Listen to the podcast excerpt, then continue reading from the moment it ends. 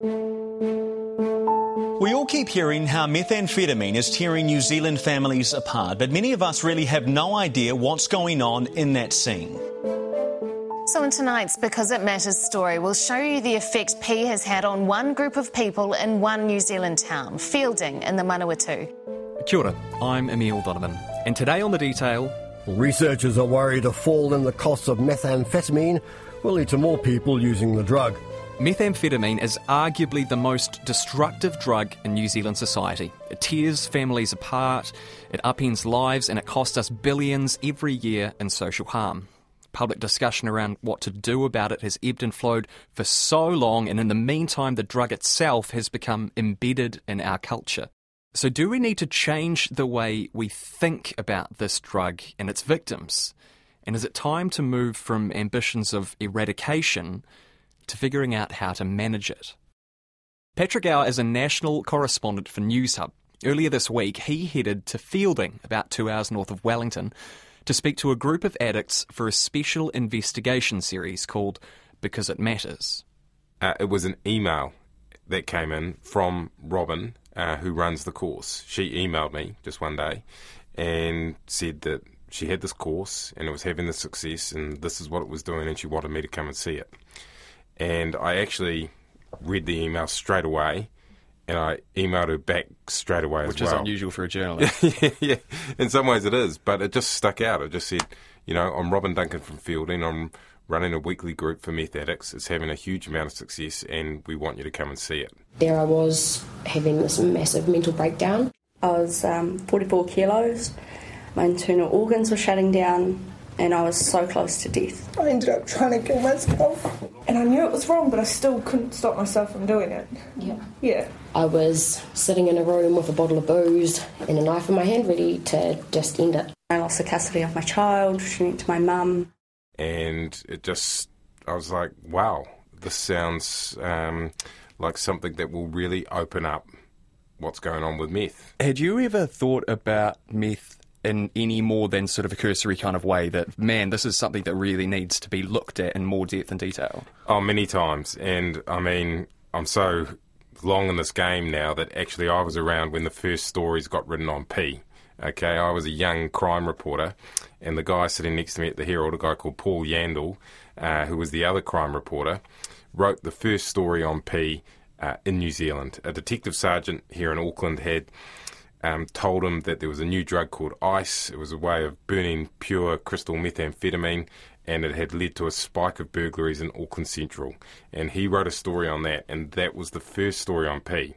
So I've been around P my entire career in, in, in the new sense and seen it develop from that first story and causing crime in Auckland, which is where which is where it started in terms of public knowledge of it, to causing massive violent crime in Auckland and then causing violent crime around the country, and then uh, going right the way through the P epidemic and the P scourge and so many different series and lenses and different ways of looking at it at different times and different crises you know, I was there when the first story got written on P in New Zealand. I was there covering the first crime that could be blamed on P, the first major crime, the RSA murders. There are no mitigating features for Mr. Bell. The court heard time and again how Bell had shown no remorse for killing RSA cleaner Mary Hobson, volunteer worker Wayne Johnson, and club president William Absolum. Bell also beat his fourth victim, Sue Couch, within an inch of her life. I order that Mr. Bell serve 33 years imprisonment before he is eligible to be considered for parole. And I've seen it go right through to, to what it is now, which is just a massive embedded social disaster and social issue. You see something interesting at the top there when you said when it first became an issue, it was in Auckland, it was a big city problem. You chose to go to, well, you didn't choose, but you were invited to Feilding, which is a town of 16 odd thousand people. Yeah, that's right, 16,000 people in Feilding, Beautiful town, Edwardian um, architecture from around the turn of the century. Um, actually, a thriving place because of uh, all the dairy um, that's going on around it. Um, full of P, you know, scratch beneath the surface, and, and, and it's full of P. You know, look at that course that I went to on last Tuesday night 12 people in the room, 12 addicts wandering around Feilding who are looking for help. 18 people have gone through the course. 18 methamphetamine addicts are in Feilding who have been willing enough to go and get help. There'll be more addicts than that. That's a lot of people in a small town. And one of the things when I got invited to Feilding, why I really wanted to go, is because of my job as national correspondent for Newshub. I'm often out and about and around the country. And people will always come up to me and say, Hey, Paddy, you've got to do something on P. It's wrecking this place. You know, I wish you'd look more at P and do more stories on it because it's it's it's destroying this town. And that might be Stratford, Waiuku, Levin, Gore, you name it they've come to me and said that. So that's why when this opportunity came to go to Feilding and look at what P was doing to a small New Zealand town came up, I had to take it because I wanted to show New Zealanders what is going on in our small towns. It is confronting and makes Mark regret dealing with meth. Moments like this, I feel shit because I'd sell to mums and that, and to hear the stories of Jamie and shit. It's like I'm one of those causes. Remember, these mums are just one meeting in one town. It will be happening all over New Zealand. Every person in that session said, if I wanted some P, I could get you a bag right now. You're in Feilding, you're in a, you know, this is a small town, New Zealand. I could get you a bag in, in 15 minutes. No trouble. Any any place in New Zealand, it will be possible. That's right. You know, uh, in Feilding, five to 10 minutes, maybe 15 minutes to get a bag of P um, go to the Waikato 15 to 20 minutes, one of the guys said, to get a bag of P there. If you can't find it, walk down the street until you find someone that looks like they're selling it and you'll get it off them. Mm. Uh, if you can't find it on the street, go to one of the government sponsored motels and go to the noisiest room, staying up the latest with the music playing the loudest, and you'll be able to buy P in there. I mean, this is frightening stuff. This is P available everywhere, easier to get than cannabis. And what I found in Feilding was that people can't get away from it. So if you're trying to give up, you've got no addiction services in the town, and you've got people pushing it on you uh, so that you can't give up. So, what does methamphetamine actually do to your brain? Here's the Drug Foundation's Deputy Director, Ben Birks Ang. So, what we know is um, over time, through regular use, meth affects kind of three parts of brain function. So, these are things like being able to control the thoughts that come into your head or suppress those thoughts, being able to um, suppress really strong emotions, um, and being able to predict the outcomes of a situation, so that kind of consequential thinking side of things. Um, those three components are really, really crucial for any kind of social interaction. Um, so something that we know from methamphetamine is that it can take around about from regular use to stop stopping withdrawal can take around about 12 days, with a peak of distressing feelings at around about five days. But those three areas that are impacted in the brain can take several months of um, of abstinence to be able to recover from, or to be for the brain to start to repair itself.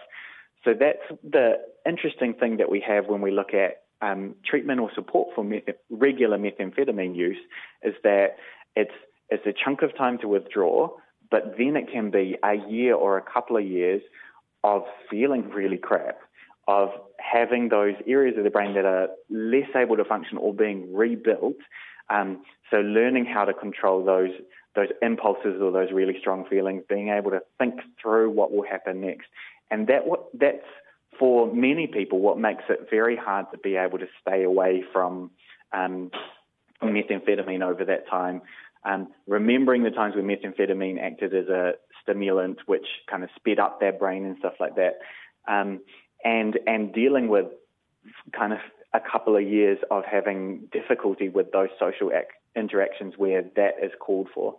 Part of the problem here might be the way many people view meth conceptually. Patrick Gower says there's this enduring image of it as a sort of dirty, dingy, grungy drug, the refuge of broken souls and the helpless and the unhelpable. It's got a stigma. And it's it's got a real stigma. Almost like you're weak and you're a bad person if you do it. And you're, if you do it, then it's your fault. Whatever happens to you from that point on, it's your fault. Yep. You're a P head, you're a crackhead, um, you're hooked on P.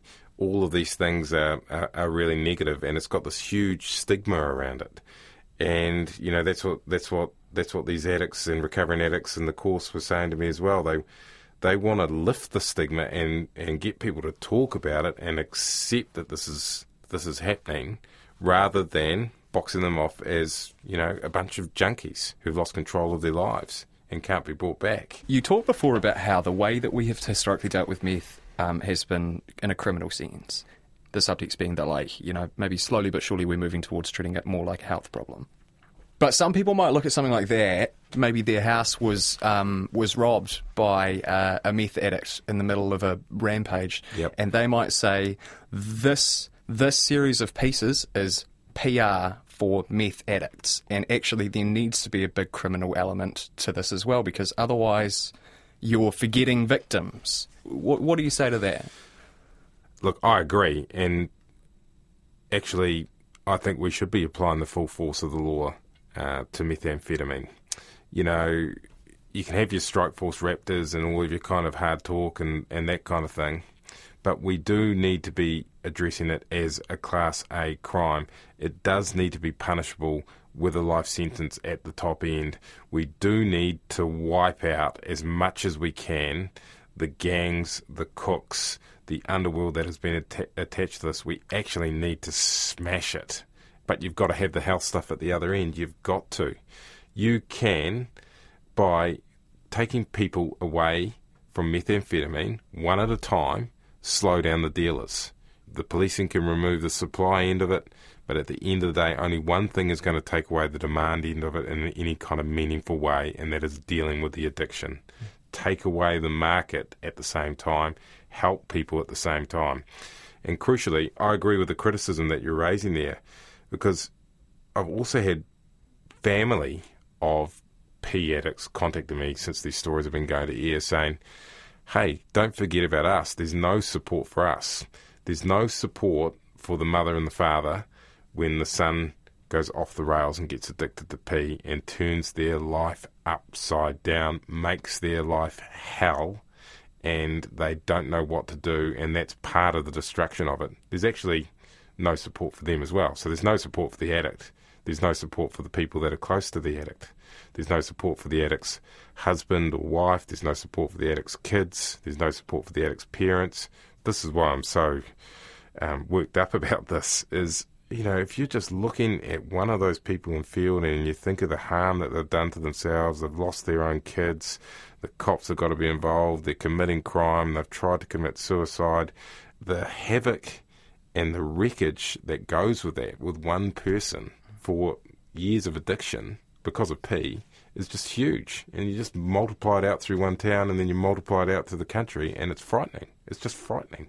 Ben Birks Ang from the Drug Foundation reckons there are about 40,000 regular or semi regular meth users in New Zealand. But because it has such a stigma around it, it's actually pretty hard to get a good gauge on numbers. But he says the anti meth campaign of yesteryear, which emphasised the whole not even once attitude, is getting a bit tired now, maybe even a bit counterproductive. The messages that we we used to hear around kind of one hit of methamphetamine and you're addicted forever, that does that's not backed up by our statistics. It can be true for some, and that is really serious for those people. But what it does do is it means for those people who hear that message of one hit of methamphetamine and you're addicted forever, who don't have that experience for themselves, what I found from speaking to those people kind of five to ten years later when they when things have escalated and they access an addiction service, is that during that time they go, oh, okay, well, I must be one of the lucky ones. I'm not affected in that way, so I must be fine. And those kind of messages, or only hearing that extreme side of things, pushes people to um, to delay that accurate self-reflection or delay seeking help about things, which kind of leads to that situation where we have at the moment where we still have people waiting such a long time before um, accessing support. And the consequences of not accessing support aren't limited to just one person. Jamie Lee lost her kids, so did Kasara, and so did Honey. Jamie Lee says mum's using meth is a massive problem. I couldn't tell anybody because if I told somebody, I'd lose my kids. So that was my biggest fear was that I'd lose my kids. Ben Birks Ang says meth is such a nefarious drug, has such a stigma around it that it can ruin relationships even when things seem pretty standard from the outside. Some of the parents who I used to um, work with and talk through this who would say that they would regularly be checking, Am I okay? Is this affecting people around me? And then the risk of letting other people in their family know or their friends know what was happening um, out of fear that their kids could be taken away from them and stuff like that, over time led to them becoming more and more isolated from the people who um, who they care about and who care about them, which also led to less opportunities for them to have that conversation with somebody who cares about them to to get the accurate reflection of what's happening and meant that later on when they did seek support there was a very small circle of people around them who who were there and they had to go about rebuilding and reconnecting with people. I think there's there's a lot to be said for kind of how society views a substance and the stigma that's placed on using it in, and on help seeking um, because at the moment with our health system or our system in general to support people with um, al- alcohol and other drug issues is that it almost exclusively focusing on that extreme harm when people have long-term addiction or or larger patterns, which prevents people who are across the rest of the spectrum of use um, from from making those changes themselves.